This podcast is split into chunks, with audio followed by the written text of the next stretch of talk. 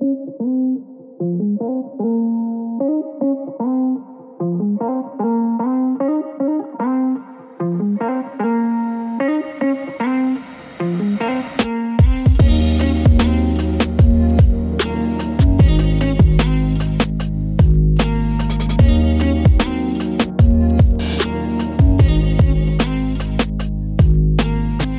Faith and Fable, pastoral podcast that discusses common and often controversial topics from a biblical perspective. My name is Matt Miller. I'm Matt Henry, and I don't know which one are we doing. Now is it on? Yeah, it's on. We're recording. Yeah. So, because this is a tightly run professional organization, uh, we, we we're doing the parenting one, right? Yeah, let's do that one. Yeah. All right. So you're going to hear the parenting one. This was completely recorded by us already last week, and when we were all done, the SD card was not working. We said, "Forget it." and we went, Went home. it had been a bad week already, and we're like, we're done. We're just done. So you're going to hear it a second time, and Well, we're going to hear it a second time. yeah, you're going to hear it. a That's an excellent point. This will be brand new. We could have told them none of this, but this is the color that brings life to the podcast, right? This is what people come for. this right here. Uh, right now they're hitting forward, forward, forward. Anyhow, uh, Had to sit we through that music. Oh, he just dropped your what you call it. He, he's smoking a cigar, but he waxed eloquently about it. It's, it's a a Lancero. Lancero. Yeah, is like that the style, or is that Yeah, they're like they're long and skinny. like you? Yeah, well, not so much these days, but I'm short. and- ti- tires coming for you. Um, Anyhow, he dropped on the floor. yeah, this is a Caldwell Eastern Standard for those of you who smoke cigars. I'm having the Champagne Perdomo, I think, 10th anniversary. Very good one. Your gas station cigar. That is not a gas station cigar. That's a good one. Yeah. Anywho, nobody cares. um, we've been having a very, very busy time here. So uh, we've been slow in getting some of the podcasts out. Uh, obviously, you've noticed that. We apologize. It, it, it, it is nothing more than we are incredibly busy um, as ch- in our churches, and it, it's just not giving us the time that we need. We both moved. You move? Oh, yeah, I'm I- still moving. and you're still in the process of moving, and so we it, it's just our whole house. Uh, well, growing churches. Uh, we're doing a celebration service coming up, which involves. I mean, we're having, Lord willing, over 20 baptisms, yep, which is awesome, but means we got to interview all that. and but planning for about 500 people, and we need somebody who is good at planning those things take this over. It was fine when it was a hun- 180, 200, 300, but it's out of control. So it's a great thing. But yeah, we're growing just a lot. Um, starting a classical school uh, in another three weeks. That launches. But also, you've had a few, a little bit of drama. Tell them about it. Well, yeah, my uh, my daughter decided to break her arm, How? snapped it right in half. Oh, Um, don't. Gee. Snapped. Uh, she Yeah. was picking grapes at Grammy's house. And why was she picking those grapes? Whose idea was that? Probably Grammy's. It was Grammy's. hey, climb up on that table there and s- jump up and down and pick stuff. there goes my five year old over the edge. And Snaps Snap. an elbow. so uh, that's been fun. So, So she, she got uh, she operated got, on. yeah, I got a call. She got, ran to the emergency room and then uh, she had to be shipped up to uh, Children's in Milwaukee. Yeah, but that was all good because. Well, she got to ride in the ambulance. Normally, it's we're praying for the ambulance going by. So I told her, I said, now, now we get to pray for you. So she was happy. that might have been some of the morphine, but she was happy. and uh, so then we had to wait till the next morning for her to be operated on. But they got her in pretty early, and so now she's just been sitting with her arm above her head, and she's got a pink sparkly cast. And sucking down the oxycodone And or the, whatever va- the is. Valium and the, Val- oh my gosh! she- and then and then what happened? So things settled down from that crisis. yeah, and then um, yeah, what was it last two nights ago? I think I don't know. She- If, I was involved in this too, and it's all starting to fade together. so Levi, wa- I'm outside at the end of the night, probably smoking a cigar, and Lydia comes down and she's like, something's wrong with Levi. So he, I'm like, what? And she, he's screaming. He's screaming more than he's normally. He's able to it's scream. uncon- Yeah, there's Yeah. something. You know, you you know your kid's cries and screams, Yeah. and there's obviously something wrong with him. And so I grab him and try to calm him down. He's just wiggling, and I'm like, what the heck? And he would just have these flare ups where he would just start screaming loud, loud, loud, and Wasn't really- he writhing around Yeah. too and grabbing his head? Yeah. So then I'm like, I don't know. She's like, I think we got to take him in.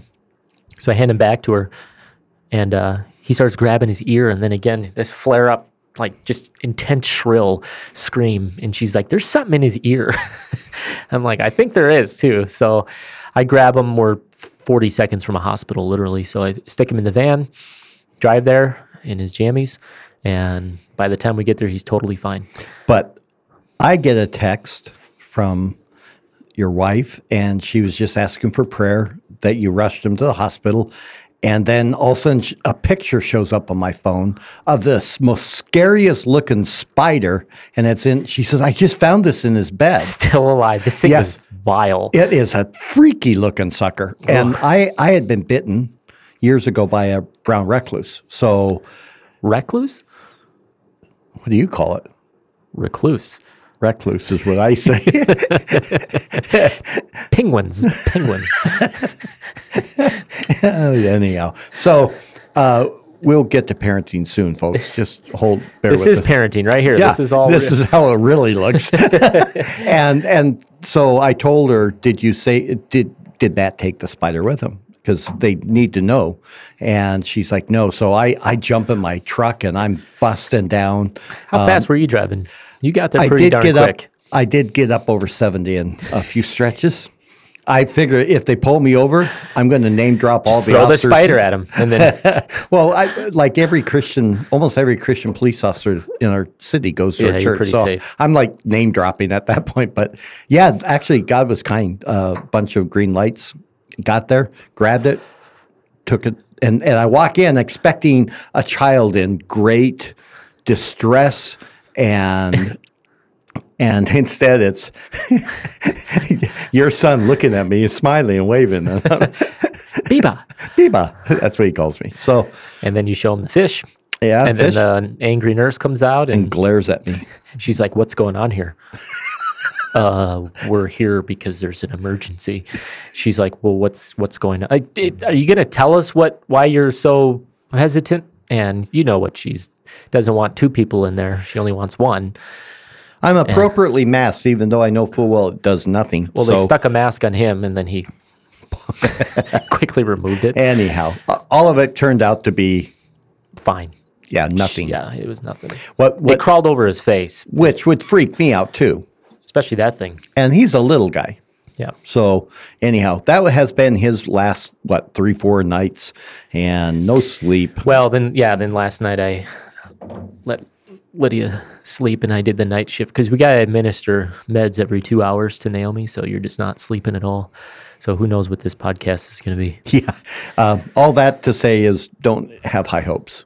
And yet, it's a very important episode. Um, it's our last episode, at least the last formal one. Uh, then we promise we will get to all those questions that were posed. And, and we actually look forward to that. But we want to talk about um, the responsibility of parents bringing the gospel to their children. Um, and so, in many different ways, we have reminded you already uh, in the past podcasts that the goal of parenting is to raise godly children all the way into adulthood. Uh, everything else that you do is subordinate to that goal. And I just, I'm going to say real quickly you either buy into that or you don't. Um, and you either buy into it for the long haul or you don't, because when the opportunity to do every extra school curricular, after school curricular Activity. activity, yeah, whatever you call it, uh, comes your way, and and all of a sudden you start seeing everything distract your child from the things that matter, and you from the things that matter. Um, that's where you have to do the gut check. Your job is to, for the next 18 years, labor in, in that garden, which is the heart of your child. So everything else becomes subordinate to that goal. The challenge then is how that is done. And this is because parents, uh, as parents, we tend to fall into one ditch or another rather than walking down the middle of the path as we ought. And it's, it's just the reality of being human. So on the picture on the left side, uh, there the ditch is this tendency to affirm saving faith in your child just because in some way they stated that they believed in Jesus. And so it's like he, he's a Christian. Uh, this is a world that many of us may have grown up in. I know I did. Uh, where at a very young age, children were urged to pray, to have Jesus come into their hearts, whatever that means. And bam, now they're saved and their job is somehow done. Um, in other traditions, you'll find this via the act of baptism for the infant, that at least they were baptized. Um, and in that act, there is the declaration that they're now saved. Uh, that, we would call that a dangerous ditch to fall into. And then on the right side of that path is the tendency to be so suspicious of too quickly affirming your child's faith that you end up making it almost impossible for them to convince you that they're in Christ. And, and this often flows out of the right knowledge that salvation is something God does on our behalf rather than something we do. Unfortunately, it ends up getting a bit twisted. So, this can lead to actually creating a heart that's really bent toward works righteousness because the child ends up working so hard trying to prove his faith to his parents. And, and we have seen this happen uh, time and time again where they're 11, they're, they clearly are able to describe the gospel.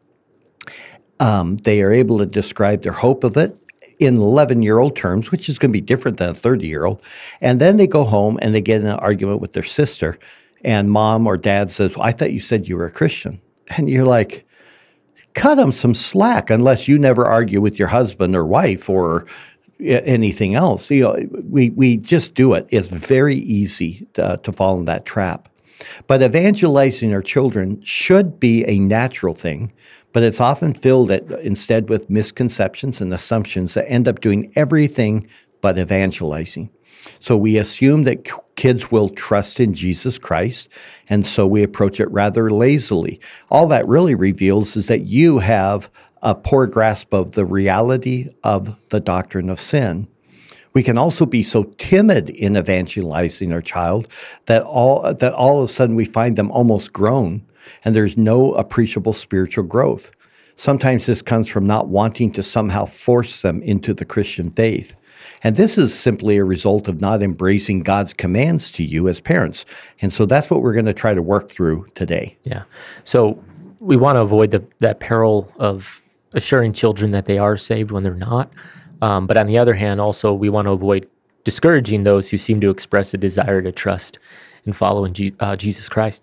So our starting point uh, passage is just Ephesians 6, 1 through 4, uh, that classic passage. And note how Christ centered the whole thing is.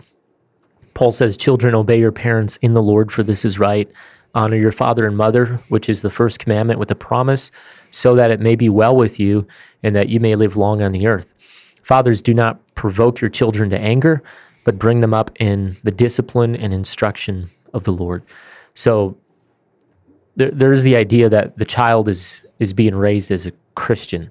Um, yeah. So so you're you're teaching them there to frame all of their thoughts with God at the center. Um, so you're you're to tell them to obey you, but notice it's it's in the Lord. Very important um, modifier. Um, this is because it it's a Christian household, not because they're assumed to be a Christian. So every Christian parent here is to raise his or her children to be Christians. Um, so, so obedience is not the simple goal. Rather, it's obeying in the Lord, and that takes instruction from mom and dad as well as living in a community of the church. And it's also honoring your parents because God attaches a promise to that command, not just because it's right. Um, notice also that the parents are expected to raise them in the realms of, as he says, discipline and instruction in the Lord. Um, so it's it's not just quote getting them saved, right? But raising them in a full, rich Christian worldview and life. Uh, that includes habits, dress, comportments, scholastics, leisure, money, labor, friends, so on and so forth. The, these should be what mold your child as you instruct them formally and informally about the Christian faith. They grow watching godly laughter and godly lives lived out right before their own eyes. So, Deuteronomy 6 4 through 7. Uh, famous passage it says hear o israel the lord your god the lord is one and you shall love the lord with your god with all your heart with all your soul with all of your might. And these words which I am commanding you today shall be on your heart, and you shall teach them diligently to your sons, and shall talk of them when you sit in your house, and when you walk by the way, and when you lie down, and when you rise up. Um, so that, that's how the Bible speaks of evangelizing your children. Um, and that is what we want to work out here in this episode. So um, let's think about how we evangelize our children. All right. So the first step is that you have to simply recognize the need, and this this will seem obvious, uh, but we uh, have been around long enough, uh, especially as pastors, to know otherwise. Way too many people think too highly of their child's spiritual state. Uh, so we need to remind you of basic, sound doctrine. None of your children are innocent, no matter what their age. They're born under the power of sin. They're defined in the Bible as being sinners by nature. And as much as this is obvious as you read the Bible, it is astounding to us how easy uh, parents can become blind to the sin that is binding the hearts of their children. So Solomon tells us that foolishness is bound up in the heart of the child. And he also says how what will help drive that foolishness away, the rod. Uh, God describes humanity in Genesis 6 as so sinful that the very intentions of our thoughts are only evil continually. Jesus mentions it so casually that we can miss it if we don't read carefully. So in Matthew 7, he says this Well, if you then, being evil, know how to give good gifts to your children, how much more shall your Father who is in heaven give what is good to those who ask him? I find that one interesting because he just throws it out casually. Hey, you're all evil. And what's also interesting, no one argued. Right. They're like, yeah, yeah, we are. Um, do you look at your children and understand intrinsically they're evil? That's that's the question we're posing to you. Or do you have too high of a view of them?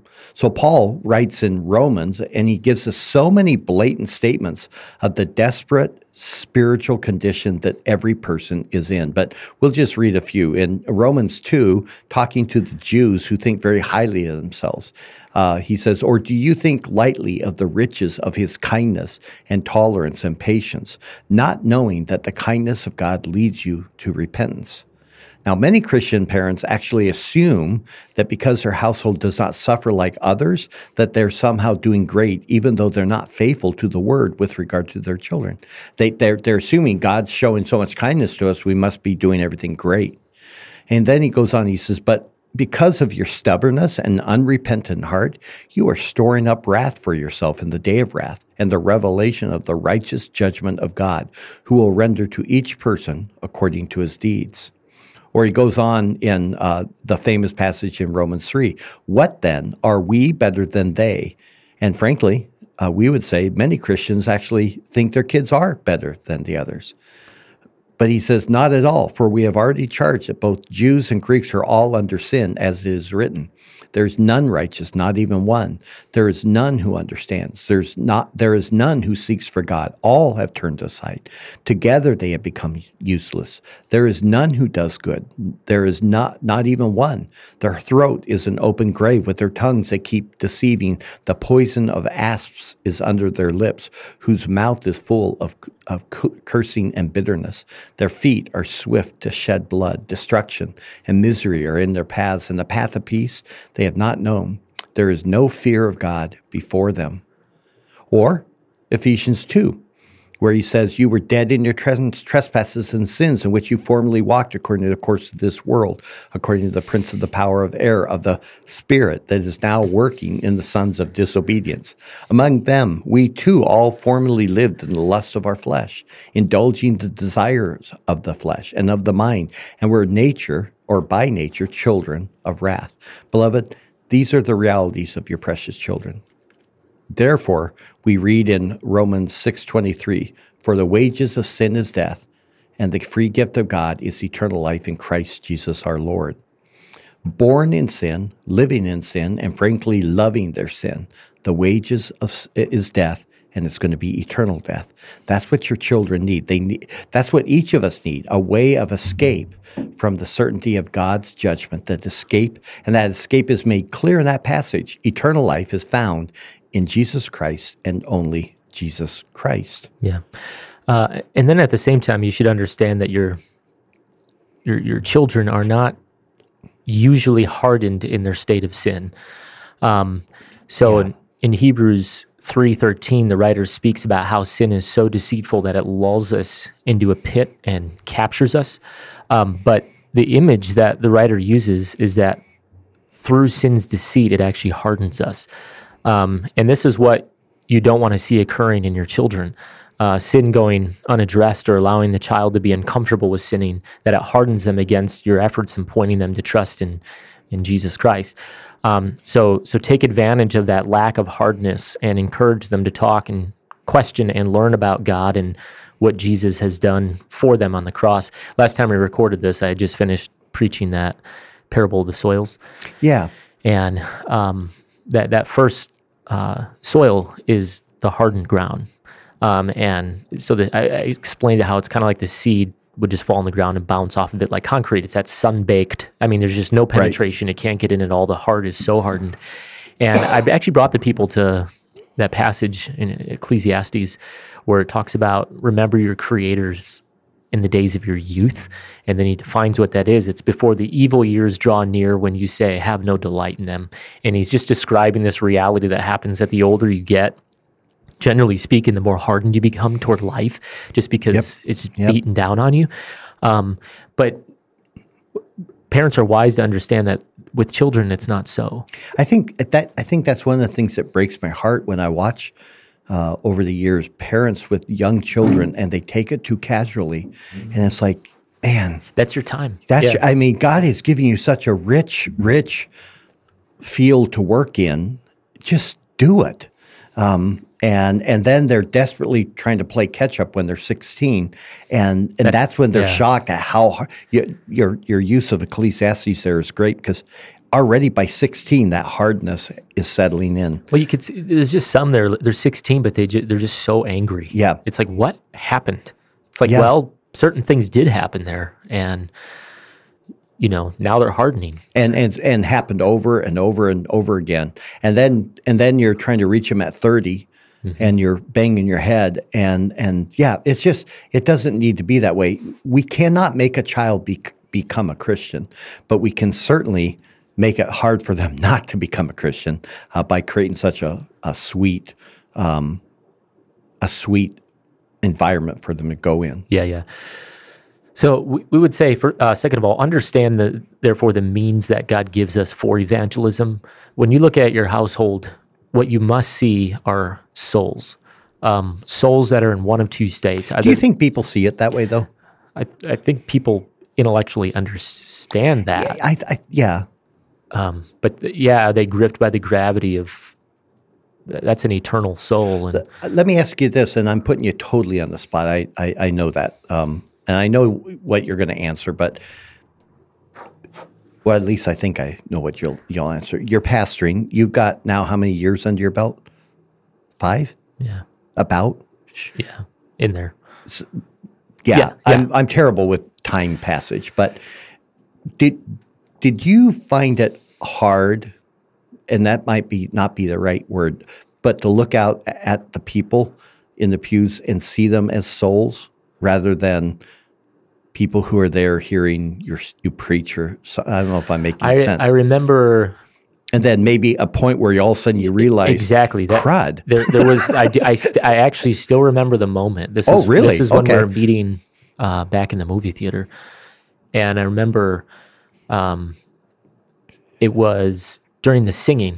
I don't think I was preaching that day. I think probably you were or something. And I was up in the back looking out at all the people, and I, I saw them all for the first time. I think as just crap. Those poor souls. You saw them as crap? No. Wow. His Uh-huh. email, if you wish to comment on that, Yeah. Uh, you saw them and yeah. you said, "Oh crap!" Yeah. Um, I was like, well, first of all, it hit me hard that it's you understand in theory that you will have to give an account Yeah, for every yeah. single soul that's been entrusted to you. But there's also that point where that becomes like reality for you. Mm-hmm. And I, I, at that moment realized I, I switched from looking at them as just people who are coming to a church that I'm trying to pastor to. These are actual souls for which I will give an account. Yeah. And I have to care for them because they're Christ's sheep. And and then my next thought was, and they got me. Uh oh. Yeah. Well, and I actually had similar experience. Mine came about a different way, but I remember um, preaching, and in the early years of, of my pastorate, it was a very confrontational time, just a lot of challenges. So a lot of confrontation, a lot of reproving and correcting and rebuking and whatnot. And I, I gave some practical suggestions in light of what I said. And afterward, a person came up and they were very emotional um, in a in a good way, but they were scared. And and the, it was a man, and he's like, "So, if what you said is true, then I've got to change." And it was a major life change. And he he's like, "I'm thinking I should do this. What do you think?" And I realized for the at that moment, oh my goodness, I'm messing with people's souls Right. you know, it, it, I'm not up there doing just some performance. I'm I'm li- these people are actually listening to me, and they're going to make life decisions, yeah, yeah. life decisions uh, based on what I said. I and I and that's when I realized. I have got to get this right. I every sermon has I have to have absolute confidence that I'm preaching the text faithfully because it's it's going into souls. Yeah. And well, again, I think that's what parents have to strive for is the same to stop looking at their children just as fun, cute, whatever, and that they really realize these are little souls for which they will give an account. God has blessed them with this, these souls. Be faithful with them and, and not wink and nod and chuckle and excuse and um, psychologize away. Yeah, because it's it's God's soul because He created it, and you're just a steward of it. Yeah. and you want to be found. It's a weighty faithful. task. Yeah, Well, and, and again, it, it gets into our other side where we're talking about elders. Why an elder has to have his household under control because if you can't, you're not going to shepherd the souls in your church. Well, go ahead. yeah. So so with that though, there's no middle ground then, right? Right. Either they're souls that are trusting and resting in the finished work of Christ, or they're they're not. And so there's no trick, there's no special technique that that you need. Um, it rather it's simply the gospel of Jesus Christ. so simple. Yeah. So Romans 1:16 tells us that it, meaning the gospel, is the power of God unto salvation. I mean, you got you have nothing else. That's it. Acts 4, 8 through 12. We find Peter there before the religious council on trial. And he gives the first, or he gives a, a short declaration of the gospel um, that Jesus is the Christ, that he is crucified, that he's been raised from the dead. And then he says in verse 12, and there is salvation in no one else, for there is no other name under heaven that has been given among men by which we must be saved. Um, so the gospel is what you have, but then you have to remember to teach them the various aspects of the gospel. Um, so remember always that the gospel it's a term that literally means good news, and that's how you should present it. Um, somehow we screw that. We can screw that You up, though, it right? bad or hard Like or some mean. negative, Yeah. dark thing. Yeah. You know what you need is the gospel. it's like, yeah. Okay. um, yeah. So so there's no hope because, or there there is hope because God did not leave us then in our sin. So that me- means that you have to help them see the bad news first, right? Uh, good news presupposes there's bad news, um, and what's that bad news? Well, everything you were saying before that they are sinners and that this is why they struggle in obedience. It's why they struggle in respect. Uh, this is why bad things happen. This is why sickness exists and evil is present in our world. Um, we have three great enemies that we can't defeat um, sin, Satan, and death.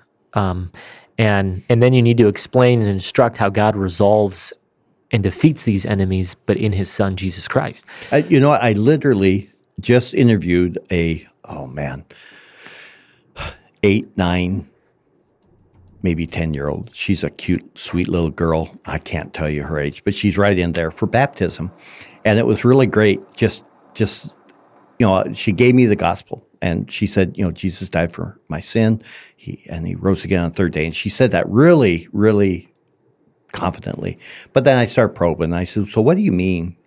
uh, he died for you. And she's like, well, for my sins. I said, okay, so, but in what way? And then she, in in a simple little girl way, explained the substitutionary death that it was he took my sin. I'm like, man, that's awesome that mom and dad were that faithful to teach that little one that it was her, her sin that went on him. Um, but she could explain that on the cross he took my sin, and I said, so what did what did what how what was defeated then when he rose again? And she, she, you know and it was really cute. She's just this little girl and she's got that furrowed brow and she's thinking and she looks at her dad and he's not going to help her. And she's like well death and i'm like yes yes but she, you know she was put she had been able to put the pieces together and see that in jesus these enemies are defeated um, and that's where her hope lies and I, it just it was a blessing to me yeah. Um, well, and I like that she got the resurrection. That's yeah, the one that everyone always forgets, most, right? Yeah, it's like it, yeah. after he died, anything happened? uh. um, yeah. So we'd also say another tip that you can do is, is make certain to use stories in the Gospels because children love stories. Um, they can connect with them very easily. Um, you know, when we always when we go to Ethiopia and we're asked to preach, I always try and pick like a gospel narrative or something to preach because they're so relatable, they're so easy to understand, they're engaging, interesting, um, and children are the same way. Um, when you read about Jesus raising someone from the dead like Lazarus, point out how how easy it was for Jesus to do that. Um, show them how death had absolutely no power over Jesus. When he walked on water, um, show how that shows him being the Lord over creation. Um, for him, if he wants the water to hold him up, it just obeys him. Um, if he wants to multiply bread, the bread obeys him. Um, when you read in the Old Testament, make sure you don't turn those stories into merely moral lessons on how to be brave or good or strong. That's the evil of the Veggie Tale. Yeah, slush bombs, right? Uh, uh, help help help your child to see the glory, but also the holiness, um, and then all and then the power and the mercy of God in those stories. You really want to bring out His character and His nature. Show them the shadows that point then to Jesus, such as the sacrifices and the priests. You'll be amazed at the kinds of discussions that you have with even just your five year old if you simply plan and prepare to read the Bible with them. Show how sin was resolved only th- through death, but it must be a perfect death and an infinitely worthy death. Teach them substitution, like you were talking about, that Jesus died, but in our place. Show them how death was defeated by resurrection. But all of that assumes that you're actually talking with your children, that you're letting them ask questions, that you're engaging with them. Um, and you, you, need to make space for that. Yeah, you really, really do. Um, never underestimate the power of just going for a walk right? Holding their hand, talking, um, and and allowing the conversation to flow effortlessly. Because I mean, w- you'll go from a pretty flower to a squished bug yeah. to, to Jesus, and you're like, well, this is just weird. But it's it's a natural thing. One of the things I, am sure I told people in an earlier podcast was uh, for fathers because it's the father who mm-hmm. usually struggles the yeah. most, um, and he's just trying to get away and so he has to go to the hardware store. But uh, you know, we my, my, exhortation to every parent is: whenever you run an errand, always take a child, one, and and use that time to just be with them, talk to them, and it doesn't have to be a hyper spiritual, but as you do, you'll be amazed at how often they'll probe you just to see how you're going to react, and you and and if you're looking for those you'll have phenomenal spiritual conversations. Yeah, yeah you're always looking for images yeah. Uh, and pictures. And so one that I mentioned last time um, was most Saturdays we've we've kind of vaguely moved now, so we don't do it. But we lived right next to a cemetery, and so every Saturday evening, um, before we had dinner, we would go on a walk through the cemetery, and you know they like looking at the tombstones and yeah, it's usually, beautiful. Usually jumping on them or something, but completely desecrating. But uh, but it, it began it, all, it began conversations with Naomi. She's like, "What is this?" There's a big tomb, um, a crypt, a crypt in in one, and it's got a ledge on it. And so every time me, her, and Naomi have to walk all the way around the edge with her back against the wall and not fall off into the hot lava. Um, but but she she always asks, "What is this?" And every single time I tell her, um, well, dead people are in there. And she's like, why? Why are they dead? And then now I can begin to talk on, well, because sin and disobedience. And are you a sinner? And do you disobey? And she's like, well, yeah. I said, so what's going to happen to you one day? I'm going to die. I said, but do you have to stay dead? No. Why? Well, because Jesus rose up from the grave. And then I'm like, yeah. And Jesus was in one of these and he came out. And because he came out, someday you too can come out. And so you're just looking for pictures. It's a simple way, but But uh, you just illustrate what I just said too. First, you're on a crypt, creeping around it, trying not to fall off into the hot lava, right? That's the typical walk, right? You got a little kid, ooh, lava. But it transitions, if you're wise and you're looking for it, to something more. yeah. And that's so simple. Yeah. So, um, and then finally, what's that next step? You're, you're, you're trying to uh, help them learn then what it means to believe or to trust. This is seen by you modeling trust in God yourself. And that means that as they get older, you're willing to be transparent with challenges that you face and in how it looks to trust in God. Um, if you're one who's just got it all figured out, all that's going to declare to them is they can never meet that, right? But if you're actually showing them and saying, here's where I fail, here's where unbelief creeps in sometimes, that's actually helpful. And it, and not hiding them from the tough things that you're facing.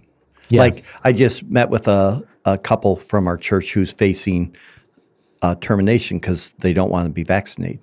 And, you know, now they're older, but if you were younger, that would be a great one, not to be filled with tears and fretting, but simply with confidence, sitting down with your children and explaining to them, here's the situation, and this is what might happen. And so we might be seeing some things change here. And, but then transitioning to how that doesn't matter because I'm still trusting in God and this is what it looks like. This is how it shows. You know, wow, what a powerful thing where where they realize mom and dad are people. Because I didn't my father was just this indomitable man who did no wrong and um, never suffered. And it was only later on that I realized he was going through his own series of trials, but every child is so self centered. That's really all they think about. So it helps. Yeah, yeah. So, so you're you're always trying to help them learn what it means to believe and trust, but but it, it's also as simple as is teaching them first to learn to trust you. Um, at our old house, we we it was a two story house, so we had steps and they were carpeted. Um, and Naomi would like to run and jump off of them and have me catch her. Uh, so Levi now wants to do that, and so he would stand at the top of the steps and he got really scared. He saw Naomi do it, but then he wanted to do it. And so he comes and he's like, I want to jump. And he wouldn't do it. He was just too scared. He was controlled by that, that fear. And he's two, but still. Um, so I sat there, you know, three steps down with my arms stretched out. Okay, you can jump. And you buddy." got long arms, so now you're like eight inches from him. literally yeah and he wouldn't do it and he would he'd get up to the edge and his little toes would creep up and but then he'd start crying and and and i said buddy you got to learn to trust papa. I'll always catch you. I'll keep you safe. And he wouldn't do it. And he would just he then just dropped and starts crying. So then i picked him up and disciplined him for disobeying and stuck him back up there. And i said now jump. And he wouldn't. And and i sat there for probably 10 12 minutes. Oh, and, and then probably miserable 10. yeah I, my arms are tired from holding him up at this point that he's not jumping into him. And and but i did it because i wanted to teach him to learn to trust my voice and, and hear my voice and that i'll keep him safe and protect him and finally he just sort of dropped himself off into my arms and then he and then I'm like, see, and I praised him, and he's like, see, and he starts crying because he's happy and he did it. So then I stuck him right back up there. I said, now do it again. And this time it took him about a minute or two, and I had to discipline again. But then I kept doing it. Now he just runs and hurls himself off. Um, so now you're constantly ready. yeah, he might have a flying body coming your way. exactly. um, but the thing I ch- kept trying to reiterate to him was, look at Papa always keeps you safe, right? And and my goal there is so that when he gets a little bit older, I can use that. And I do it with Naomi now. And I said, just like Papa keeps you safe, God keeps you safe, right? And so I'm trying to teach him. Look at there's there, there's blessing built into o- obeying and trusting the voice of one who cares for you. So there is a place to play jokes on your kids. okay, but but be wise about that. Make certain that they're that you do those so that you're not breaking the trust. Yeah. Um, right. Yeah. Yeah. Those you don't tell them to do a trust fall. Whoops. Jokes on you. like a grandmother telling a child to Pick go pick grape, grapes. Yeah. uh, anyhow. Poor Grammy. Um, all right, you're up. All right. So, yeah, I'm up. So, third, be a model then also, and this is huge um, be a model of one whose faith is in Jesus Christ. Uh, hypocrisy cannot be comfortable in your home and in your parenting. Don't be that hypocrite. Make your faith something that you're always seeking to grow in. And so you want to take heart, uh, take to heart such passages as uh, 1 Peter 1, where he says, Therefore, Prepare your minds for action. Keep sober in spirit. Fix your hope completely on the grace to be brought to you at the revelation of Jesus Christ. As obedient children, so he's talking to adults here. He's like, be as, as obedient children, not just as children. Do not be conformed to the former lusts which were yours in your ignorance, but like the Holy One who called you, be holy yourselves also in all your behavior, because it's written, You shall be holy, for I am holy. So just picture that as you own that as a mom and da- or dad, and that has incredible impact on your children as they see a man or woman who has genuine faith being worked out. Uh, therefore, uh, in Ephesians 6, take up the full armor of God so that you will be able to resist in the evil day, and having done everything to stand firm. Stand firm, therefore, having girded your loins with truth, having put on the breastplate of righteousness, and having shod your feet with the preparation of the gospel of peace. In addition to all, taking up the shield of faith, with which you will be able to extinguish all the flaming arrows of the evil one. And take the helmet of salvation and the sword of the Spirit, which is the word of God with all prayer and petition, pray at all times in the Spirit. And with this in view, be on the alert with all perseverance and petition for all the saints. So, so many things I could say there, but here's the harsh reality in some homes. When the day of evil comes, you're not able to resist because you have no idea where your armor's at.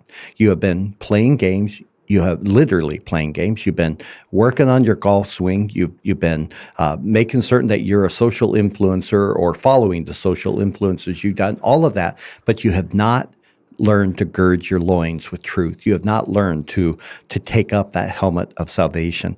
Uh, you don't know the Word of God, and so you're not alert. You're not ready for it, and so then your children watch you just get swept away in those days of evil. And yet, at the same time, you're telling them trust in Jesus you have to show them that. So learn to make your faith something that you always are growing in. But you also want to do little things like learn to sing songs with them, uh, find out the songs they're learning in Sunday school, uh, sing with them. Um, I enjoy holding my uh, my granddaughters will come up and stand next to us during singing. And one of them has made a profession of faith. And it just makes my heart happy when I hear her and she's singing at the top of her lungs with me. But I'm also making certain that I'm singing at the top of my lungs um, with her so that she sees her papa. Uh, that's what she calls me. Uh, that I'm enjoying in this, that I'm singing these songs. Uh, we'll even kind of do a little vague dance, not much because I am who I am, but to the music and just enjoy it. And and she knows that uh, I'm engaged. Uh, parents can do this. Read the Bible to them in every possible way, and show them what it looks like to believe and trust in Jesus Christ. Show them what it looks like to be holy and to grow in holiness. Yeah. And then fourth, uh, you want to look for progression of faith rather than a moment. Um, if if your home is overtly Christian, and we hope that it is, then your child is or should be utterly immersed in a gospel centered, Christ following, Bible believing, and living home. For some of your children, there will come a crisis point in their life for which they profess their trust in Jesus. Uh, our job is not to try and create that crisis, um, meaning like manufacture one. Yeah. Um, frankly, though, for many kids growing up in a solidly Christian home, it is it, it's somewhat vague when they actually believe and come to trust in Jesus. There are some things that you should look for, though. Um, you want to be looking for a conviction of sin, but remember that conviction can look different in each child. Um, look for a grasping of the facts of the gospel. Um, you know, when when we look at a young person, eh, you know, for instance, if we have to do uh, interview for baptism testimony or something, um, you know, we ask them why they think they're a Christian, and it becomes very obvious quickly that they've not really understood the facts yet. Yeah. Um, Which is okay. yeah, that's it, it's But- but- part of the process. Yeah. but they, they have to work through that. yeah, and be taught them. Um, but then if they do understand them, now you're looking for the next step. Now you're looking for them to actually agree with those facts. So it's one thing to understand them intellectually, but are they agreeing with them or assenting to them as truth? Um, they're not debating them, diminishing them, mo- mocking them, rejecting them. Um, rather, there should be an embracing of them. But then from there, now you want to look for a, a hope or rest in those facts. Um, and this will show itself in various ways. Is there, there a desire to obey and to follow God and His Word? Um, is there love for that Word? Is there love and desire to be with others who are Christians? Um, First John, uh, the book of First John, gives many evidences. Uh, if you love God, then He says that uh, you will love those who love God. Um, if you follow God, then you're not going to love sin. All these kinds of statements in there. So that's a good book to work through. Okay, and then fifth, uh, be careful about declaring what you cannot know. Rather, instead, seek to fan the flames of apparent faith. So you cannot know if your child is in Christ. I mean, you just can't know it. You can hope and believe that they are, but you can't absolutely know it. Um, the power that a parent wields with his child is massive, and it can be used in ways that can end up hurting them if you're not wise. One of the simplest ways is by co- coercing them to profess faith in the gospel. Um, that's the danger of the popular sinner's prayer. If you're a reasonably decent parent, you can get them to supposedly pray to be saved at a very young, young age.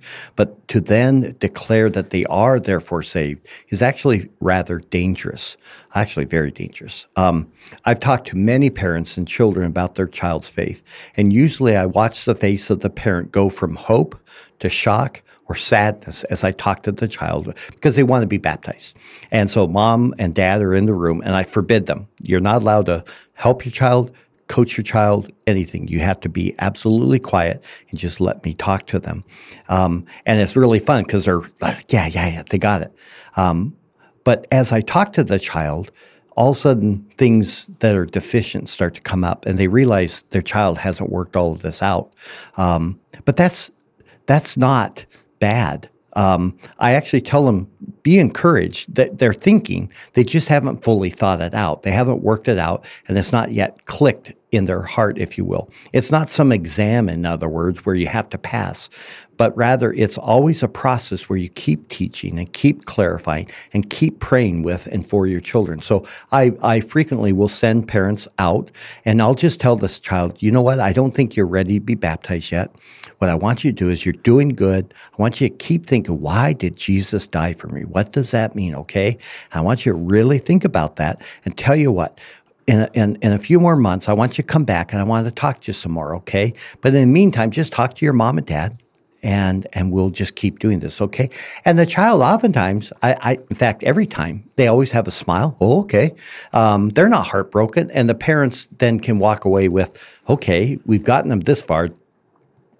We just need more work. Yeah. Um, I've I've told parents uh, they may actually be a Christian, but it's not completely apparent yet, and that's okay. So let's not rush that baptism keep doing what they're already doing, grow in that knowledge, and let them mature in their faith. Yeah. And then six, you want to challenge false thinking and consistently bring truth to bear on all things. And this is especially important as they get older. So this is that the polemic or uh, argument and apologetic aspect of parenting. Every child will come up with foolish and frankly deadly ideas.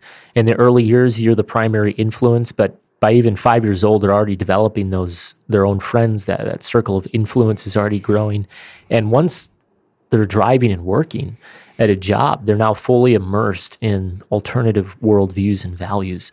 And so you must always be alert to those moments.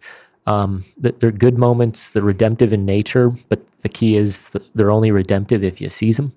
Um, don't just silence your kids either. Um, rather confront their thinking and have them force them to def- actually defend their ideas, bring the word of God to bear, which means that you're always wanting to grow in that knowledge yourself. Don't allow your child to act contrary to Christ in your home. Um, it is still a Christian home, and so they are to conduct themselves properly as they were taught. Th- this one always amazes me too is how often a parent will make the excuse, well, they're not Christian. I don't care. yeah, it's a Christian home. You right. don't allow lying. You don't mm-hmm. allow theft. You don't allow rebellion. I mean, no, this is a Christian home. And and every time they choose that path, they're going to run into mom and dad and they're going to run into a very, very firm wall. We still follow Christ in this home. And that's what you mean by right. you know you don't you don't tolerate uh, behavior and attitudes that um, and you don't entertain non-christian values in mm-hmm. that home again that means mom and dad have to rethink maybe some of the things they're allow in that home yeah yeah we, we would say also don't don't buy into that foolish lie that if they've not confessed jesus christ as lord that somehow they're therefore exempt from proper behavior uh, you don't get a pass on lies or hate or gossip or theft just because you decide that you don't want Jesus. Um, again, as you said, that that's just something that's not tolerated and ought not to be tolerated in a Christian home. So you confront those actions and you show how they're flowing from a heart that actually loves them. You bring them back to the reality that they're storing up God's judgment upon themselves. Um, and then finally, we would say uh, you should have a, a, strong hand in who your children uh, hang with, and especially as they get older. Yeah, their friends are going to have. I, it's amazing, you know, when each one of my children got their first job, how all of a sudden some 14, 15, 16 year old became the, the, the essence of true wisdom. Well, yeah, but that's not what Joey said. Joey's an idiot. and that's what I would say. Joey is 19 and he's still working at that same job. Think about that. Yeah. you know, come on. and I, I mean, I would literally talk that bluntly to him. It's like, no, no, they don't know what they're talking about. Well, I don't know. They're pretty smart. Uh, yeah, so smart that they're still behind the deli counter. Huh. Uh, all right. So, in conclusion, uh, we'll quickly summarize. Um, don't look for that moment or event. Instead, start from the very beginning of their life to pour the gospel into them and pray for them, even while they're in the womb. Pray for them while they grow. Pray, pray, and then pray some more. It is God who saves, so pray to God to save. And then be patient with them. Hate sin. Oh, this is huge. Hate sin, first in yourself and then in them. Let them see that sin is the common enemy. You, it's not that you're angry with your child as much as you're angry of the sin that is present in your child. And so, and that you have that same sin, and we're going to fight this. And the fight begins with Jesus, who's our hope. So that's our, our podcast. That also ends our formal teaching on parenting. Uh, we do hope it's uh, helpful. Uh, next time, we're going to focus on the questions you posed. So if you still want to get a question in, do it now uh, because we're going to address them. But as we always say, don't forget to like, share, comment, rate, review, connect with us on Facebook, Instagram, and Twitter, and tell a friend.